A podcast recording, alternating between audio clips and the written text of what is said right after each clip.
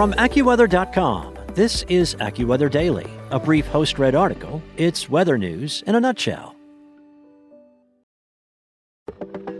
From AccuWeather.com, this is AccuWeather Daily, a brief host read article. It's weather news in a nutshell. Today is Wednesday, February 3rd, brought to you by Audible.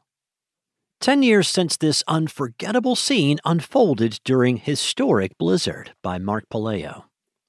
Rush hour traffic in a massive city may feel like an eternity on any given Tuesday afternoon. However, for a few thousand Chicago commuters in 2011, no drive home from work ever dragged on quite as it did on Groundhog Day, nor will any other likely top it. Starting on January 31st of that year, snow began falling in the Windy City harder than ever before. By the time the storm ended, more than two feet of snow had accumulated in some areas of Illinois. Hundreds of cars and thousands of residents were suddenly stranded on major roadways, such as Lakeshore Drive, trapped under the rapidly accumulating snow with nowhere to go. For me, I think this still will probably go down in my personal record book as the number one winter storm that I've covered. WLS TV meteorologist Tracy Butler told AccuWeather. Of course, 1999, that was another big one too, and 2015, but this one, because it truly met the definition of a blizzard, and because of the prolonged impact. And of course, the pictures that you see now from that storm, they're firmly entrenched in the minds of so many Chicagoans. Butler, who has been forecasting the weather in Chicago since the mid 1990s, said that what made the storm so memorable was all of its different components. On top of the immense snow totals, fierce winds from Lake Michigan coupled with steady lightning, thunder, and hail that shook the city for days. The results? More than 2,000 canceled flights, at least 177,000 homes without power, over 900 stranded vehicles stranded on Lakeshore Drive, and somehow nearly 25,000 calls to 911 made in the span of 24 hours. Chicago Fire Department spokesman Larry Langford has been a Chicago resident his entire life and has worked for the city's fire department since 2000. Before that, he spent three decades as a reporter. However, he told AccuWeather that he has never had a week quite like the days around Groundhog Day in 2011. That was probably the biggest hit that I can think of, he told AccuWeather. A typical day of fire calls is about 2,000 calls a day, and 911, maybe 2,500 a day. This one, this just skyrocketed. People were calling 311 looking for information and 911 reporting emergencies, vehicles stranded, accidents, and just asking general questions. Much of the trouble stirred up by the storm, particularly with the hundreds of stuck cars on Lakeshore Drive, was sparked by just a few accidents. With businesses letting workers out early, roadways became congested and cars became stuck as traffic halted and snow rapidly piled up. And according to Langford, one of the main reasons for all that congestion was the trouble the city's buses faced. Articulated buses, also known as accordion buses, were being used to transport loads of people in the city. But once they get stuck in the snow, it's a real mess, Langford said. If one of those goes sideways on the drive, it's like a huge roadblock.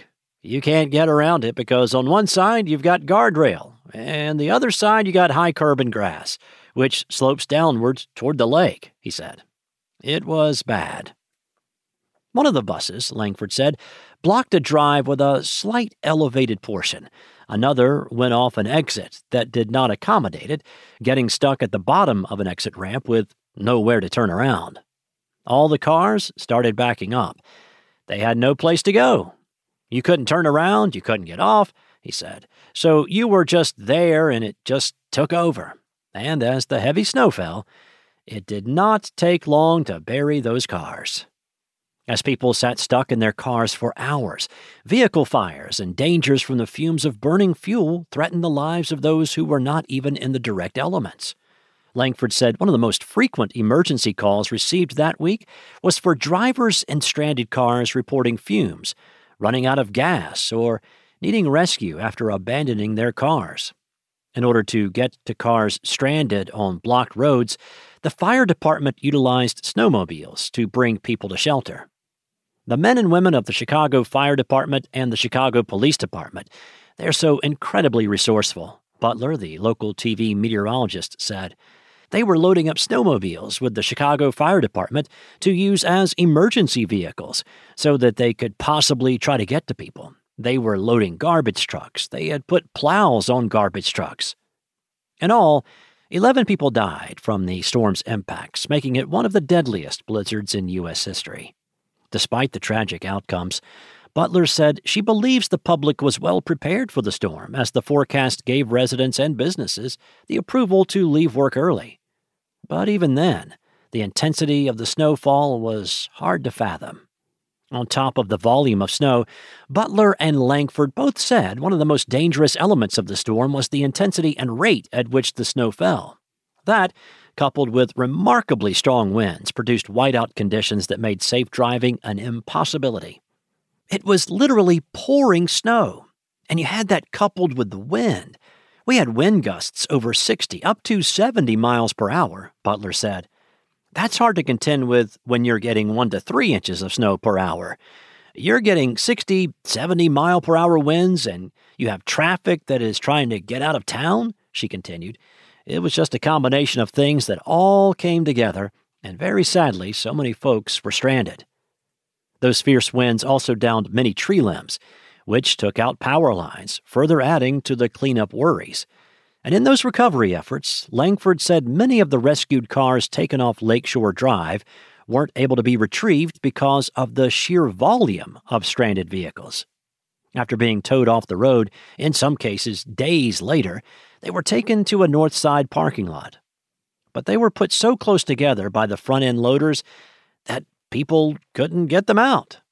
They put them so close together that, in some cases, we couldn't read the license plates, Langford said.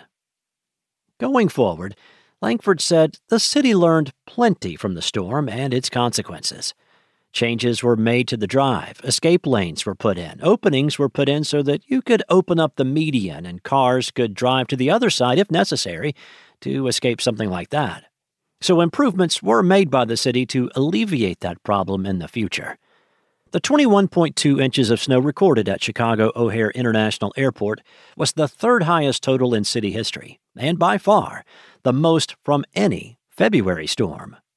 Compared to the city's historic storms in 1967, 1979, and 1999, the 2011 storm packed fiercer winds than any other while continually dropping snow for 40 hours.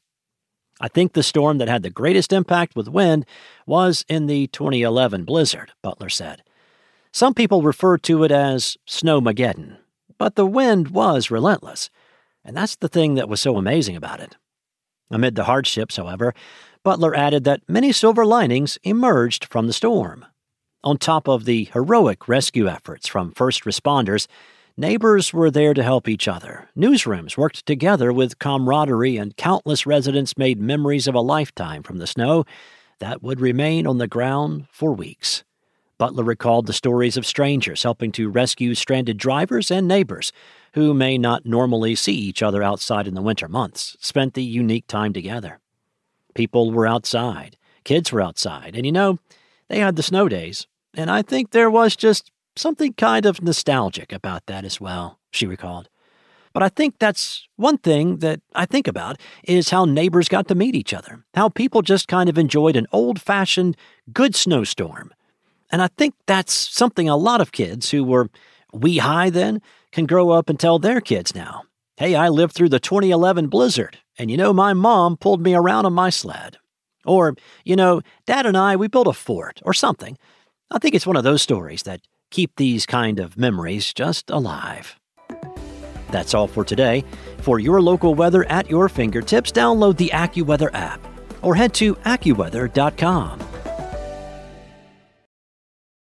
If you'd like better sleep and mornings with the right mindset in 2021, the new Audible Sleep Collection is designed for you, featuring meditations, sound baths, bedtime stories, soundscapes, and ASMR. You'll fall asleep and stay asleep.